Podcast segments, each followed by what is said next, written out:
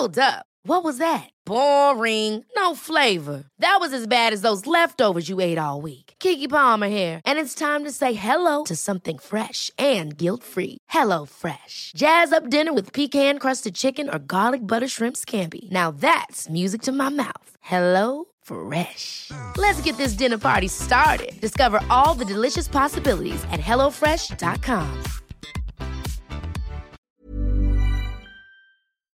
This is a Virgin Media Originals podcast series. Hello and welcome to The Tonight Show. Inflation Nation, the cost of living hits a 22 year high as energy costs spike and food prices soar. The political temperature also rises. Home heating oil has gone up by a staggering 127%. Meanwhile, there's political controversy over the Chief Medical Officer Tony Holohan's new job in the academic world. I think we'll all acknowledge uh, that it would have been far preferable if the full details around this comment had been put in the public domain at the outset. Out in the cold, two Irish diplomats in Moscow have been expelled from Russia tonight. Get in touch on Twitter with your comments and your questions for us on the hashtag TonightVMTV.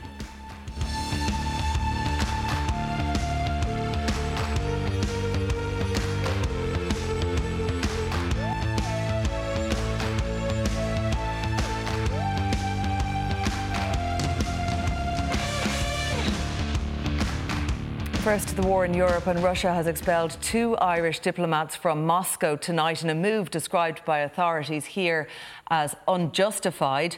Earlier, the United Nations voted to suspend Russia from the Human Rights Council over apparent war crimes in Ukraine. The vote at the United Nations comes as Ukraine's foreign minister warned NATO members today that a battle for Donbass will remind Europe of the Second World War. The Western allies have promised more military support for Ukraine, but Kiev wants more help ahead of heavy fighting in the east of the country. The battle for Donbass will remind you was Second World War, with large operations, maneuvers, involvement of thousands of tanks, armored vehicles, planes, artillery. Either you help us now and I'm speaking about days, not weeks. Or your help will come too late. Well, let's join EU correspondent Rosie Burchard, who's live for us in Brussels uh, tonight on the very latest from that NATO meeting. What more do we know about the NATO response uh, to Ukraine's call for more military aid, Rosie?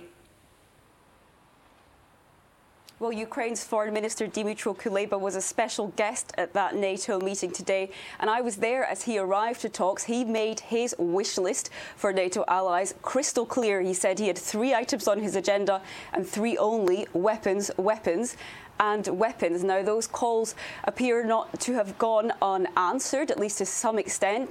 Um, US uh, Secretary of State Antony Blinken says more arms are on the way to Ukraine. However, NATO allies very tight lipped on which kind of weapons, how they are being delivered, and most importantly, when. We heard from Dmytro Kuleba, the Ukrainian foreign minister, that it's not only about getting the weapons, it's about when they are received. He says time is something that his, that his country simply does not have at the moment.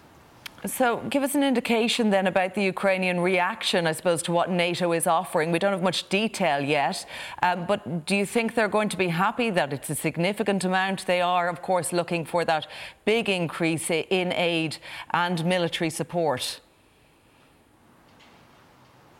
Well, NATO allies individually provide Ukraine with those arms and those weapons.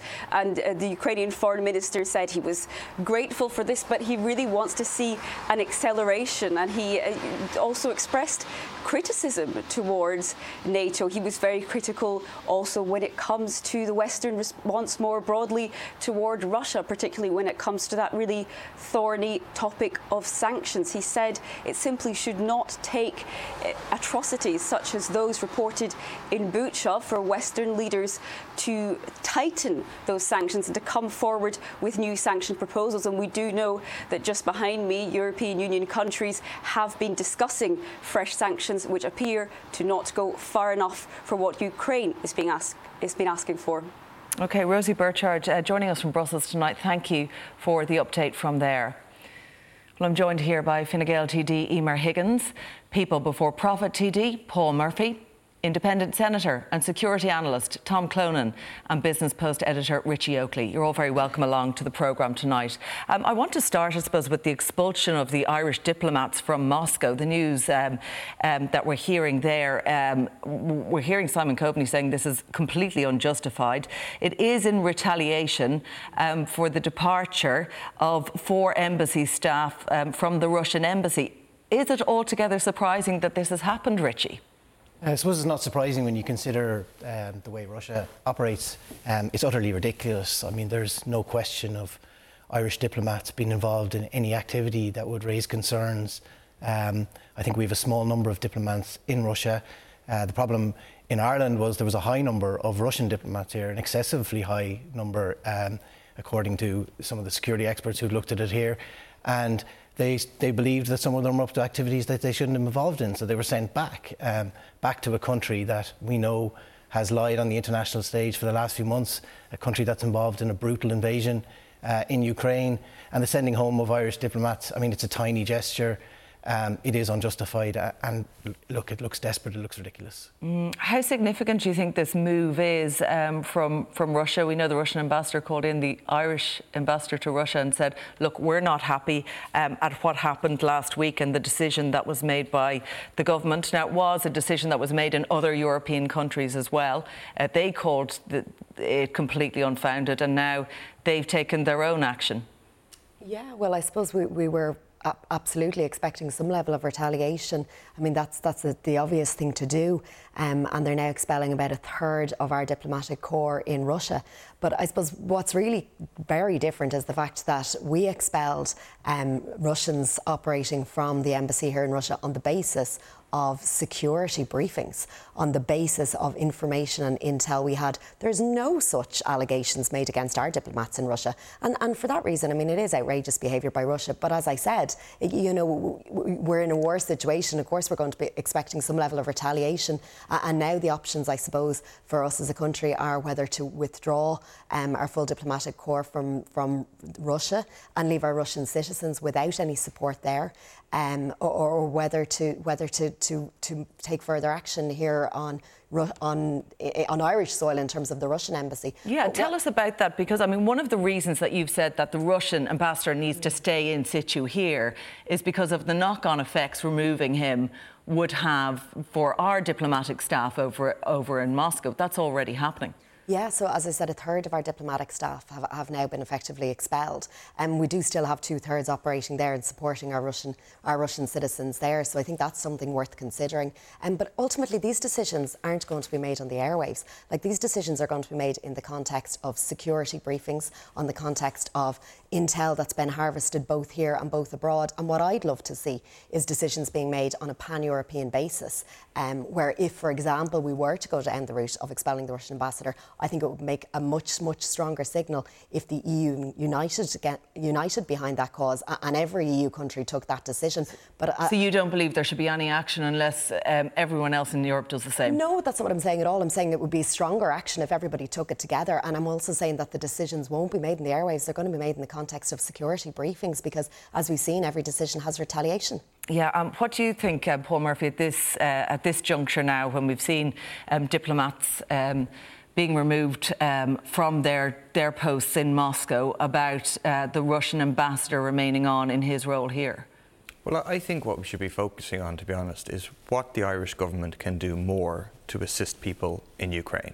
I'm not convinced that expelling the Russian ambassador will have a positive uh, impact. I don't obviously cry any tears for the Russian ambassador. I don't care if he's kicked out, but I'm not sure that it will contribute to assisting Ukrainian people.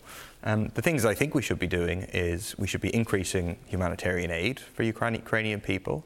Um, we should be calling clearly on the international stage, as has been called for by Ukrainians, the trade union movement, for the cancellation of Ukrainian debt.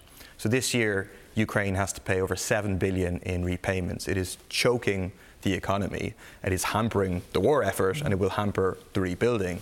Unfortunately, I got an answer today from the Minister for Foreign Affairs saying, no, we, we couldn't do that because it would undermine the IMF. which holds quite a large part of the of the debt and I suppose you know imposed austerity on, on Ukraine. Um, and the other thing I think we should be doing is we should shut down the shadow banking system in this country, yeah. which operates through the IFSC and which Russian oligarchs, as well as other oligarchs, um, take advantage of to send money back home um, and which ends up fueling wars around the world. Um, with all that in mind and, and, standing in solidarity with the people of Ukraine, and I'm sure a lot of people in Ukraine would welcome that, that you'd like to see um, all their debts uh, written off. I think that probably would be a great help in, in, the grand scheme of things. But, you know, can you see why people thought that, you know, uh, why people before profit TDs did stand up after the speech by Vladimir Zelensky, that by, by not clapping and not applauding there, that was a political stunt? No. Um, we didn't put out any press statement saying we didn't applaud or anything like that. It was sections of the media that chose to like freeze frame the video. These people aren't clapping. Zoom in on them and to do their and, job. And, sections and, of the media and so no, it's, it's, no problem. But, but that's point, our job. But it's, not a, but it's not a stunt. It's our job to analyse what happens yeah, in the all. But, you know? but, but, but the point is, it's not a stunt. It would be disingenuous for us in a parliament to applaud the main call that we don't agree with. Why would we do that? You know, when Richard Boyd Barrett spoke, the government TDs mostly didn't applaud. They didn't agree with that's that's fine. That's no problem. And the, the main point that President Zelensky was calling for, obviously, we're 100% with him when he's describing the horror of the invasion, the war crimes being committed, and so on. But the main thing that he was calling for was an escalation of the EU sanctions. And those sanctions are indiscriminate sanctions. They're not at all targeted sanctions. They are like known technically as dumb sanctions rather than smart sanctions. They're the kind of sanctions which are responsible for the deaths of half a million people in Iraq in the run up to yeah. the Gulf War. Obviously, they went on over a period of time. So we think they're uh, hurting ordinary people, and we think they're undermining the anti war movement in Russia because actually Putin is able to use them to say, look, these are fifth columnists. This is all, all right. the West is united want, against us. And unfortunately, his opinion poll rating's gone up since the sanctions have been imposed. I want to bring uh, uh, you in here on this, Tom Clonan. Like when you hear this, it is being used um, by Europe, I suppose, as a weapon, a non-military weapon. These sanctions, in order to kind of squeeze Putin and, and to reduce his power in funding the war. Do you think they're having the impact we want them to have? Oh, for sure, it's a blunt instrument. but I don't think there's enough. I mean, there has to be a ban on imports of Russian oil and fossil fuels. I mean, I was there yesterday um, for President uh, Zelensky's address, and what I saw on the screen was a man uh, who was on the edge. It, it, wasn't a pretty speech, it wasn't grandstanding. He, he, was basically asking for help. And, you know, what's going to happen in, in the coming days and weeks is going to be an absolute onslaught on the Donbass region. It's going to consist of a new term now, urbanicide, where you completely destroy cities um, densely populated by civilians. You, you prevent them from leaving. It's political cleansing. You know, the, the Rosgvardia units that come in behind the troops and they have lists of people. Um, and this is, as, as one of your previous contributors said, is, is going to be like something that we saw in the Second World War. Uh, we don't have a lot of time to finesse our response.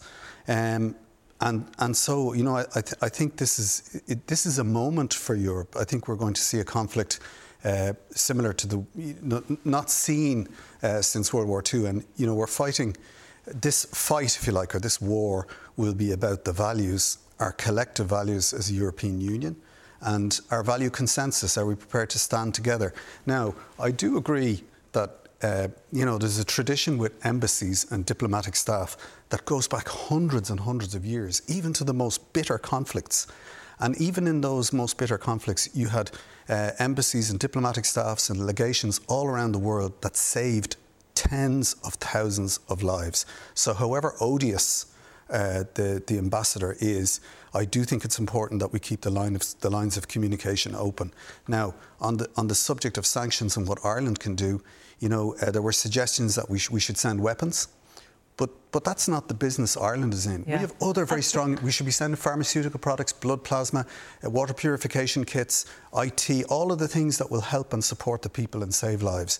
You know, there are countries all around Ukraine that manufacture weapons. Let them do that if, if they so wish.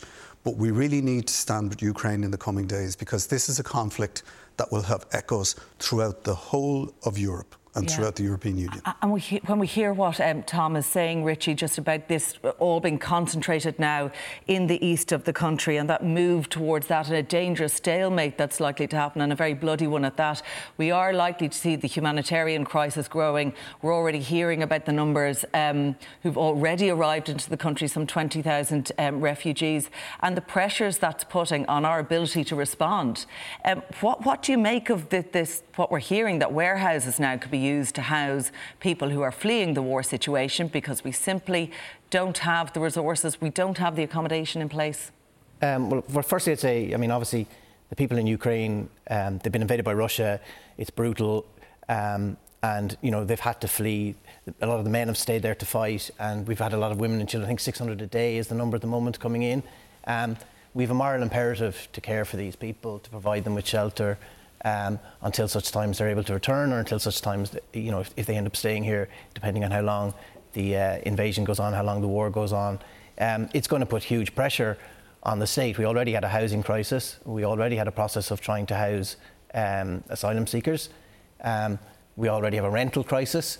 Um, so there is lots of difficulties. Um, and I know they're looking at various different ways. Hotels aren't places where you can keep people long term warehouses with tents inside in them, you know, to create rooms for people. Again, that's not long term. Um, so there's huge pressure, um, and I think there's been a, a, a, good response from people in terms of providing rooms in their homes. Mm. Um, well, maybe a more formal system might need to be put in place there at some stage. The UK have done that. Um, when you say formal system, this the idea of, of, of paying families to take in to take in refugees. You know, to, you know if you take just to cover the costs, just to cover the costs yeah. of taking someone. Because we are already hearing, we are already hearing um, from reception centres that have sent families um, to Irish homes that some people are coming back because families say we can't we can't cope. Um, we, you know, we weren't really equipped. We didn't know about how to handle this. We don't know what we're doing. And then we're also hearing now of warehouses potentially being used. Is this adequate accommodation for people who are fleeing war? Uh, of course, it's not adequate accommodation, but, but it's safe place. You know, that's ultimately what Ukrainians who are fleeing a war torn country need and require, and that's our moral moral obligation. Not long term, though.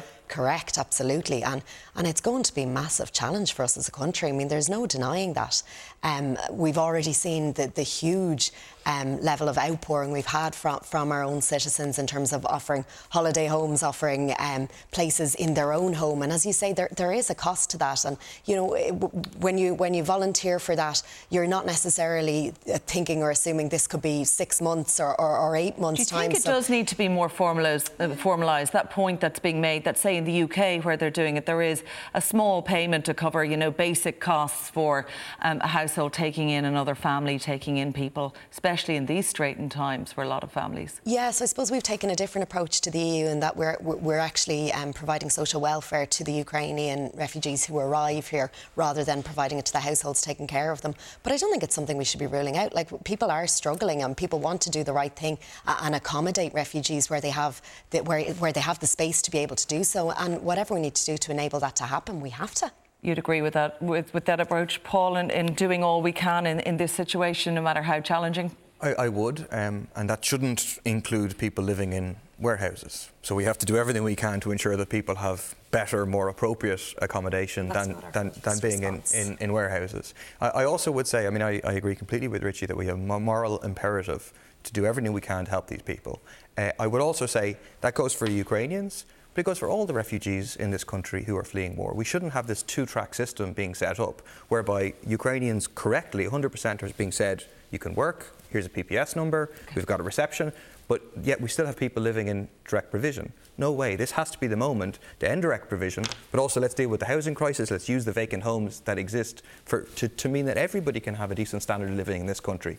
All right, okay. Well, uh, moving now to a video that was first verified by the New York Times. It's emerged to appear to show the execution of a Russian prisoner of war by Ukrainian forces. A lot of coverage of apparent war crimes in this conflict um, have come from modern data, drone, and satellite technology. And a short time ago, I spoke to New York Times visual investigations producer Malachy Brown about his investigative work uncovering Russian atrocities in Bucha in Ukraine. Yeah, thanks, Claire. Um, well, everybody saw the um, horrific images that came out of Bucha um, of dead bodies across the streets um, and in basements and, and elsewhere after the Russian military withdrew. Um, what we did was mapped out where those um, bodies were found, and we wanted to find out where they were, uh, what activity there was in the area when they first appeared there. And, and, of course, the Russians, when they um, issued the denial of responsibility, were very specific, as they often are. They provide details. They said we were out of there by March 30th those bodies were recently placed there, and um, we, we, weren't in we weren't in Bucha when when this happened, and.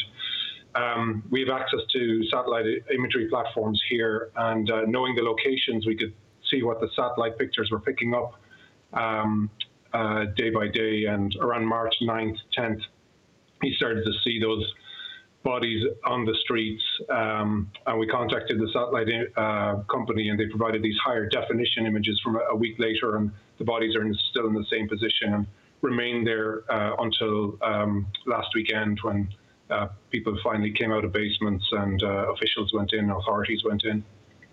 And tell us, Malachy, um, from your investigative work, indeed the, the, investigative work of the New York Times in Syria, we have seen similar um, denials when civilian areas have been targeted, specifically Syrian hospitals. Yes, that's right. An investigation we did a couple of years ago, um, showed that Russian pilots were bombing hospitals in, in Syria. Um, we had uh, cockpit recordings of the pilots over several months and Syrian pilots uh, which we translated, and very often they share the coordinates. Um, but we were able to to match, you know, the time and location in which the pilots were flying with attacks on, on medical facilities across Idlib, um, a, province in northwest Syria that was coming under attack. Um, and of course, you know, the, the Russian mode is to deny, all, militaries of every country very often deny, but the Russians um, you know, they, they, they, flatly deny it and they'll, uh, but without any facts or evidence to support that. Um, and they kind of make ludicrous claims that are fairly easy to rebut. Um, uh, and it, it, comes very quickly uh, often. You know, they, they don't investigate these uh, incidents. Um, uh, you know, in, in, Syria, actually, they also bombed a, a camp for displaced people with no military target nearby. It's some of the most horrific stuff um, that I've seen. Um, you know, children decapitated by the, the, the effects of the of the, the, the bombs there, um, and it's it's just really awful. Like a, you know, the Russian campaign in Syria and it appears now in Ukraine is eroding these red lines of conflict that have existed for decades um, and seem to be able to do it without uh, any accountability. Um, how big a challenge, Malachy, do you think we face in this time of, of, misinformation? We get a glut of information on social media and videos like we've never seen before in a conflict situation in this particular um, war in Ukraine. How challenging is it for investigative teams like yourselves to discern the fact from the fiction and, and get to what's actually happening on the ground? Yeah, it's it's never one source, Claire. You know, you're you're relying on you know, our teams on the ground there, um, in addition to witnesses across Ukraine in this instance who are documenting what they're seeing. Um, and you know, there is you know, there's there's satellite imagery. We've got weapons experts. There's other analysis that you can do, and you know what you're doing is answering basic journalistic questions with this new source of information, and combining that with traditional reporting to get a, a, a deeper and richer picture of what's happening on the ground.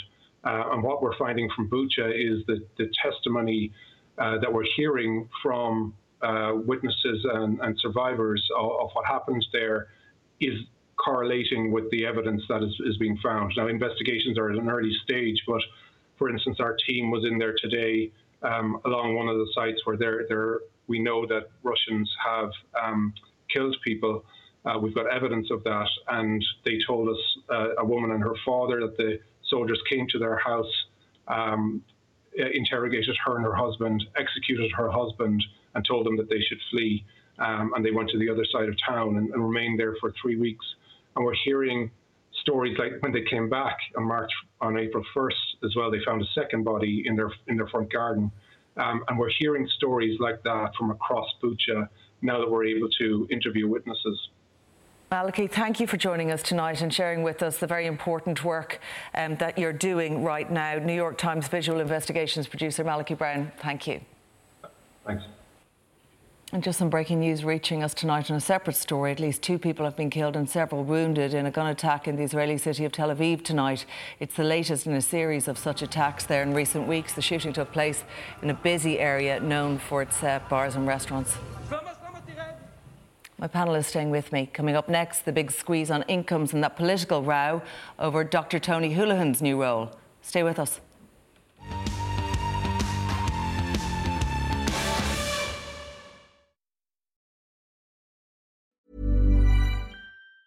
Planning for your next trip? Elevate your travel style with Quince. Quince has all the jet setting essentials you'll want for your next getaway, like European linen, premium luggage options, buttery soft Italian leather bags, and so much more. And is all priced at 50 to 80% less than similar brands. Plus, Quince only works with factories that use safe and ethical manufacturing practices. Pack your bags with high-quality essentials you'll be wearing for vacations to come with Quince. Go to quince.com slash pack for free shipping and 365-day returns. Hold up. What was that? Boring. No flavor. That was as bad as those leftovers you ate all week. Keke Palmer here, and it's time to say hello to something fresh and guilt-free. Hello Fresh. Jazz up dinner with pecan-crusted chicken or garlic butter shrimp scampi. Now that's music to my mouth. Hello Fresh. Let's get this dinner party started. Discover all the delicious possibilities at hellofresh.com.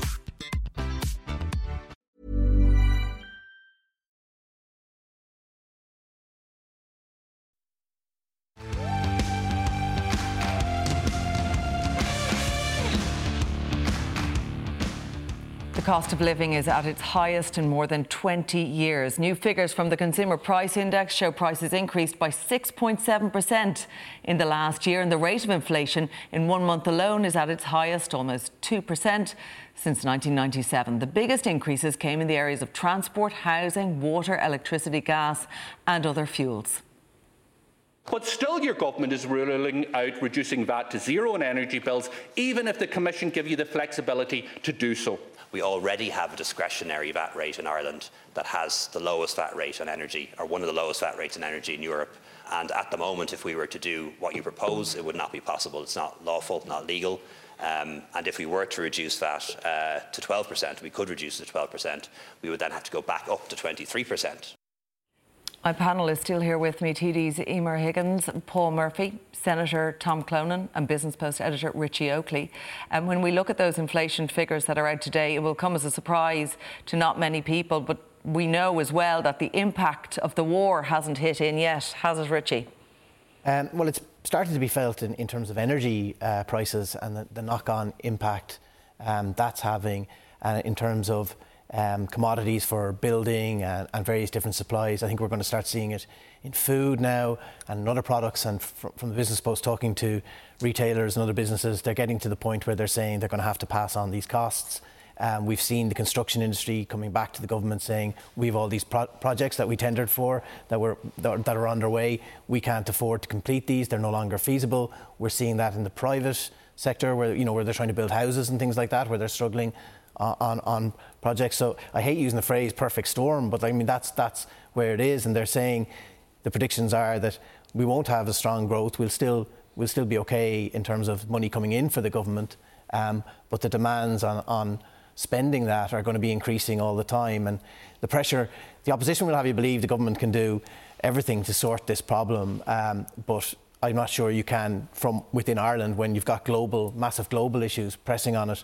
Um, whatever measures have been done so far, they've been you've got the excise cut on fuel, and then you have the the the, the um, money given to people for, for, off their bills, but that was given to everyone. Um, and for some people, that's you know that money is the difference of being able to turn on the, the, the, heating, and for other people, that would maybe give you an excuse to leave the heating on for the entire day, um, because not everyone needed that money.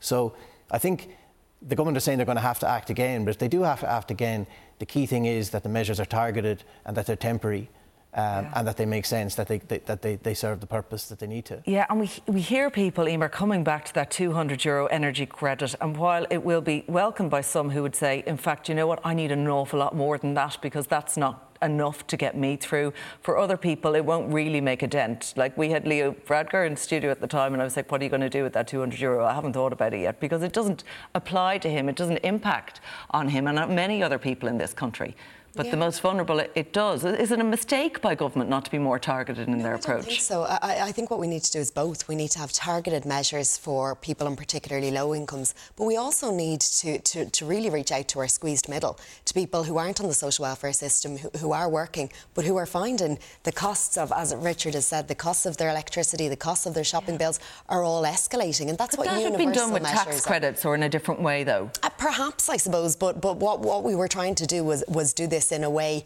that, that, that it, it happened and it had an impact when it came to electricity bills. It was a specific kind of energy related matter. And I suppose just on the, those low income families, remember that the fuel allowance has gone from about 600 euro a year to, to, to double that, to 1,200 euro this year alone on the basis of um, the fuel poverty that, that may be out there if we didn't act, if we didn't take these measures because of the rising energy costs. Is that going to be expanded, the fuel allowance? It, has been expanded, it's been, it's been doubled in, in the past couple of months already. Um, and, and, I think at this stage things are still on the table. The government ha- ha- has, has said that, that we are committed to making sure that we're easing burdens going forward. Like we did anticipate inflation ahead of the budget, but we didn't anticipate the level of inflation that we're looking at now, predictions of 8% for this year. And that's because we couldn't have anticipated a war on European soil. People we do have to react yeah. to that. Now, people will argue that the prices were going up before the war and Indeed. that this problem was existing around the time of budget and there were complaints uh, yeah. that not enough was being done then. Notwithstanding that, Paul Murphy,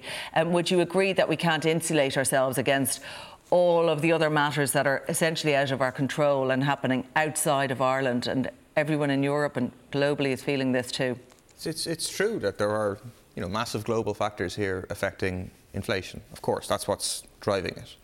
But the government in this country can do things to prevent the real crisis that is facing people now more and more people faced with the choice of heating or eating on a daily basis. Um, one immediate thing that they can do is to tackle the profiteering that is taking place. There is profiteering going on. There's been no decline in profits for the energy companies. Oh no, all the costs are being passed on and the profits are actually increasing. I mean, we've recently had the announcements of Electric Ireland's profits for last year, other energy company profits for last year. All of them were going up. So we should be taking that back through a measure of price controls. The government has the power to introduce price controls. For example, they can declare an emergency in electricity supply, gas, oil and say this is a. Would is you do that? Has that been considered charge. at all? I mean, that's the accusation. It's very soft regulatory touch in in this country in any case, oh, and we're, we're, not we're not willing to over, do much about it. Over-regulation is going to, to, to lead to, to, supply shortages. That's not a, a, situation where we want to get to. A lot of these companies have big deficits as well, which also have to be paid. Like the last thing we want are these companies going under and not being able to provide this service when we so desperately need it. All right, okay. Uh, just on, you know, what measures can be done. There's a lot of pressure as well, isn't there, um, Tom, on, on the carbon tax and whether or not, you know, that should uh, go up come May. Um, what, what do you make of the argument? I mean, the government is saying, you know, in the grand scheme scheme of things, it's well, not a okay. lot of money. Well, well, my fear in this is like, so actually, by coincidence, we got our energy bills uh, today before I came in, and 520 euro went out of our account. Uh, for gas and electricity, 380 for gas, 120 for electricity. Now we've got a fellow with um, my, my, son Owen has a disability and he has issues with uh, circulation, so we have to keep the house quite warm for him. And it is now, I'm in a very privileged position. We, c- we can absorb that. Um, but there are families out there and people on low incomes who are particularly vulnerable to inflation. Now, I remember I'm, i started working in the 1980s. I know it's hard to believe it looking at me. Uh, but we had massive, you know, inflation in the late 80s and early 90s. In 92, the mortgage interest rate on our house was 18%. Okay, now at the time, so what did, what did we do the last time? So, what the government did the last time was it engaged in what became a notorious phrase, social partnership. You know, trying to mm. incrementally assist people, you know, to keep pace with the inflationary measures. So they're big, grand scale, not, not once-off payments uh, and rebates on energy bills. Uh, and, you know, I do hope that the government takes the measures that, that, that you alluded to and that as we approach budget 2022, 2023, that there are broader sweeping measures because this is not it's not this is not going to be short term. This is going this is going yeah. to last for a period of time. Uh, uh, and this and this is what we're hearing. That's what all, all the figures appear to show um, coming down the line. To talk about then um, a big job, a big role, and a salary of 187,000 euro, Richie. Um, Dr. Tony Holohan's new role is is really in the spotlight this week. He was before a private health uh, committee today, um, explaining details around it. Do you think? Uh, I mean, his explanation of it, uh, the idea that he's not resi- he is relinquishing his role, but he's not resigning um, and still on the taxpayers' money. Uh, what do you make of it? Uh, a lot of this doesn't make sense. Um, it's handled very badly. I mean, the media would be the first to criticise the government for not having a pandemic preparedness policy, for not having experts in this area, and for not having um, an ongoing dialogue between pharmaceutical companies, health authorities, the World Health Organization, and universities. That's all fine. We, we think we wish we had that four years ago. Uh, that, that would have been the time to do it. They're late doing it now, and they're doing it. Okay, that's fine. So that should have been announced. And then the university should have been asked, do you think it should be based in your universities? And there should have been a competitive process for the universities to decide where this unit should be held. And then we, say should do what everyone else does in the private sector, and that's interview people for this role and set a salary based on trying to attract the most talented person. Now, Tony Holohan is very talented. We've seen that. We've seen the work he's done. No one is questioning that. But even the language being used, a secondment, a secondment is a temporary transition from one position to another, and you go back. He has said he has no intention going of back. going back. So this is just yeah. this is like treating the public like fools. It's it's a lack of transparency. It's a badly handled situation. The answers to basic questions had to be dragged kicking and screaming from people, and now we find out that people who needed to know various levels of this going on didn't know. Emer, are we being treated by, like fools? Well, there's definitely something wrong with the process, that's for sure. and the Department of Health have an awful lot of answers still to give. There's still so many questions out there about this. It seems to have been totally mishandled. Nobody is doubting Dr. Tony Holohan and the phenomenal contribution he made to, to Ireland when we absolutely needed it. But the process seems totally wrong here. But the man who's responsible for the process was given an 81,000 euros increase okay. in his salary because the guy was so wise and we needed him at the top, Robert Watt, you know, and then he's responsible for All this right. process yeah. we're whereby we're paying for two CMOs and we're getting but, one. But, but very okay, quickly, Claire, when this was announced, every academic in the country's we, ears were up. Does he have a PhD? Does he have a okay. significant scholarly output? Has he inter- international Let's, research, international engagement? I mean, he's a great guy, but does he have those okay. things? Look, we'll have to leave it there. My thanks to Emer, Paul, and Tom. Richie's staying with me for a look at the other big news stories of the week. That's coming up next. Stay with us. Let's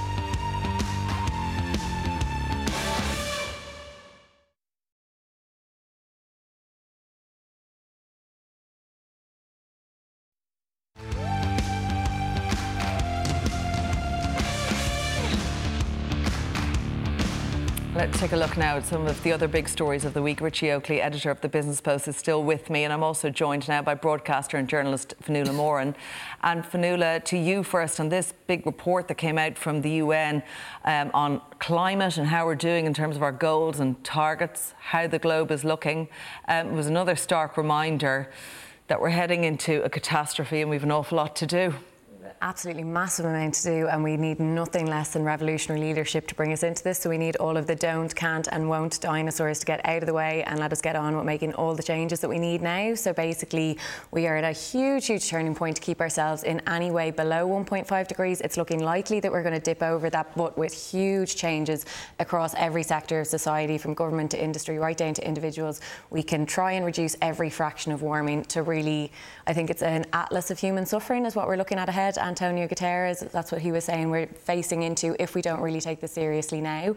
But this is the good stage of the IPCC report. This is the one on mitigation. So it shows us what we can do. And the good news there is that there is massive things that we can do. And a lot of these things that we can change now have gotten massively cheaper. So things like um, all of the different solar powers, those sort of things, they've all gotten about 85% cheaper over the last few years. So if we can roll those out in a massive scale now, we'll be looking at some really positive changes. Um, but yeah.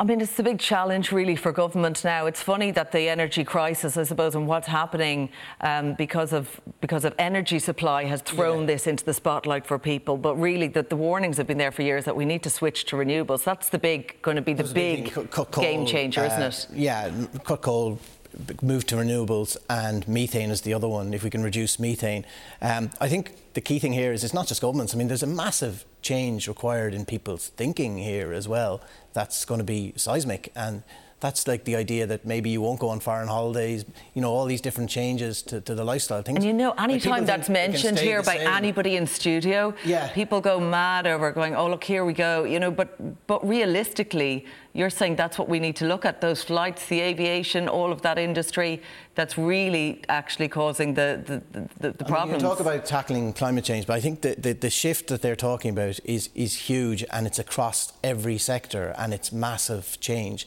And I think some people look at it and go, oh, yeah, we can do all this and it's not going to affect me. I'll still be able to live the exact same way as I do now. And I don't think that's the case. And that's the gap. Uh, you know, you can talk about, you know, governments are delaying. We, you know, they've moved now to move to, to get in wind power and uh, renewable energy, but the warning signs were there years ago, and we didn't have a system to bring in. And yeah. as a result, and places like Scotland, Norway, and the UK are far ahead of Ireland on, on wind power. And the argument being made, well, we won't, we can't get out of our cars until we have proper public transport in place, reaching places that you know where people really need it most. Um, there's probably change required all around and a, a speeding up of, of everything that uh, that we, we have to do. And we're seeing actually um, really bad weather uh, down under in Sydney, huge floods there, Fionnuala, and um, very dramatic pictures emerging from there. Yeah, really telling of what we're going to see coming down the line. Sea level rise is going to be a thing that we'll be dealing with here in Ireland as well. And I know this is one of the things we're sort of sleepwalking into in Ireland, particularly. We're still handing out planning permission, An Bord Pleanála, giving planning permission to places that within the span of a 30 year mortgage are going to be under the annual flood thresholds. Like a lot of Dollymount, the properties that are being built there, they're not going to still be standing around by the the time those people have paid off those mortgages. So there's a real lack of joined up thinking here. And it's the Office of Public Works has passed down all of these rules that An Bord Pleanála are meant to be following, and we're not. We can see what these scenes look like here. It's absolutely terrifying. And obviously, there's so many people in Ireland who've already experienced the flooding of their home. In Achill, even there's been homes reclaimed into the sea over the last few years. So it's just things that we really need to get our act together on, start properly looking forward. We mentioned flights there. I know we don't want to look at flights. We're going to see a massive crush, I think, in the airports again over the Easter bank holiday weekend. But we need to realise if we get on a plane even once a year, we are in the most mobile group in the world. Only 2 to 4% of global citizens get in a plane once a year. And it's 1% of all of the population of the world are causing all half, excuse me, of the carbon emissions of aviation globally. So, like, we are really, really privileged in that regard, and I don't think we realise it here. So, when we're being asked to scale back in our city breaks and even international or internal flights, excuse me, we've seen really progressive stuff in France this week. Mm. They're after cutting um, a load of the internal flights if they can get from A to B in two and a half hours on buses or trains. So, like, we don't have that public transport system yet in Ireland. We're going to need some. Really we don't, and we're also we're also an island, I guess, and people when they feel they can get away if they can afford to, and if they can, uh, they will. Um, also, though, we're, we're likely to see a lot of pressure at our airports um, over the coming couple of weeks when Easter kicks in and people are trying to get away, and those huge security staff shortages um, that are not likely to be fixed anytime soon, Richie. Yeah, I mean, uh, it was a disaster, a PR disaster for, for, for the DAA. I mean, for the airport authority, you had people missing flights, being told to come four hours beforehand. People who did go four hours before got through, finding closed cafes and shops on the other side. In a way, you can understand that um, maybe they get caught in the hop here. They weren't, you know, they, they, they, had to wind things down, and now they're struggling to wind things up. But I mean, you could have predicted a surge in, in, in flights. Um, they seem to have taken a lot of measures by bringing staff in, seconding staff, to use that phrase, from temporarily from one place to another. Um, and that seems to have meant that no one is missing flights. But they're still asking people to go to the airport uh, very, very uh, far ahead of flights, and that internationally, you know, you, you tend to like you shouldn't, but you tend to judge countries on how well their airports yeah. operate when you're travelling through. Um, certainly, I used to travel a lot when I used to do motoring journalism, and you'd know which airports you didn't want to go near. Dublin Airport was always quite effective; it was always really good, um, but the standards have slipped there just recently, and they just need to address that and make sure it doesn't happen again. Um, let's move to um, a big case that was, um, you know, that ruled on at European level. Um, this week, and that's uh, convicted murderer Graham Dwyer, who won a significant legal battle in Europe on this ruling around data retention. Of course, he's convicted for the murder of Elaine O'Hara um, in 2012, that conviction in, in 2015. He's now likely, uh, he is going to appeal it. Um, and really, the, the, the push is on, on the state and why we did nothing um, up until now around data retention and the problems that are uh, that existed around that. I think the case has shown that the state has struggled in this area. and that's been well documented, and they've also um, tried to interpret them in a way that might involve them doing less work or having to solve the problems or address these these issues. In terms of the case itself, his appeal, um, but his appeal will, will, go will go ahead. But the the the outcome of that, that's up to the courts. But then, separate to that, it already seems like the Gardaí uh, um, detectives have kind of changed the way they do things. That they feel that they're able to going to be able to work around the system. Mm. Um, that they still should be able to get the data they need to do investigations, which is good to hear. Um, to move on to a lighter story, Fionnuala, and. Uh, this giant, uh, a dinosaur fossil um, has emerged. We've details around that. Um, Tell us a little bit more about it and the significance of this huge find. It's incredible because it's meant to be from the day that the asteroid hit Earth. This whole thing has happened, and if ever there was a sign from the past to tell us to pay attention to the IPCC reports coming out at the moment, this is it. Um, but it's absolutely magic. It a Thescelosaurus. I hope I'm not getting that wrong. Um, but they found what they've described as the perfect dinosaur drumstick of a leg. It's got skin and everything on there. It's been filmed for a David Attenborough show for the BBC as well. So really really, excited to see all of this unfolding in front of us. Um, but it's just magic what they can do with the science. Yeah, it's incredible. I, and I was just thinking, um, it, it's a funny one as well that you know we're so fascinated as like I see it in my own kids and dinosaurs and all of that. And when we grow up, we don't talk about them as much. But it is fascinating then to, to get this find and a look back to um, a past uh, millions of years ago. Uh, a big uh, comeback as well in the sporting world. Tiger Woods, he's doing really well. I think he's three shots off the lead. Uh, he had that you know, car crash last year, and the thoughts of him even recovering from that, people didn't think that he, he would without serious damage to his leg. But he, he's doing really well, isn't he, Richie? Like I think at one point they were talking about him possibly losing uh, a leg. He had to get major surgery. Um, you know, he's had loads of troubles, I suppose, in his in his private life that have been well documented that we all are aware of. But I think once he goes out and plays golf, uh, he's just box office. I mean, even people who aren't into golf are into watching uh, Tiger Woods. There's something about him. There's that competitive streak you see in him, and uh, you know he mightn't. He has to. His legs have to hold up here. He said the hardest thing at the moment is walking. The playing golf is easy, just walking around. So he's a long way to go. So it'll be interesting. We've plenty of Irish challengers there as well.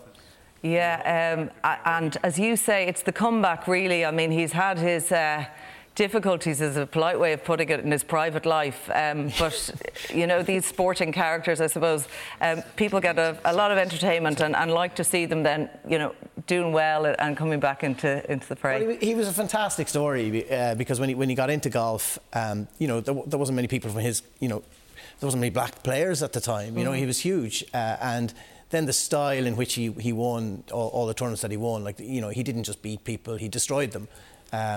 And then he had his difficulties, and then he came back, and then he won majors again. Uh, and now, now he's here again. You know, he's. I think he's been retired three times at this point. now he's back again. Never say never. That is it from us. Thanks to Richie and to Fionnuala. Uh, our programme is available as a podcast on all major platforms. Our next news is on Ireland AM tomorrow morning. But from all the late team here, good night. Take care.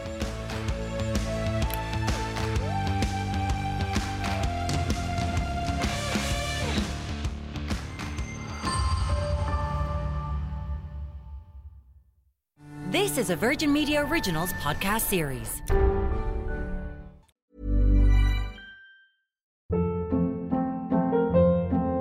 Hold up. What was that? Boring. No flavor. That was as bad as those leftovers you ate all week. Keke Palmer here, and it's time to say hello to something fresh and guilt-free. Hello Fresh. Jazz up dinner with pecan-crusted chicken or garlic butter shrimp scampi. Now that's music to my mouth. Hello Fresh. Let's get this dinner party started. Discover all the delicious possibilities at HelloFresh.com.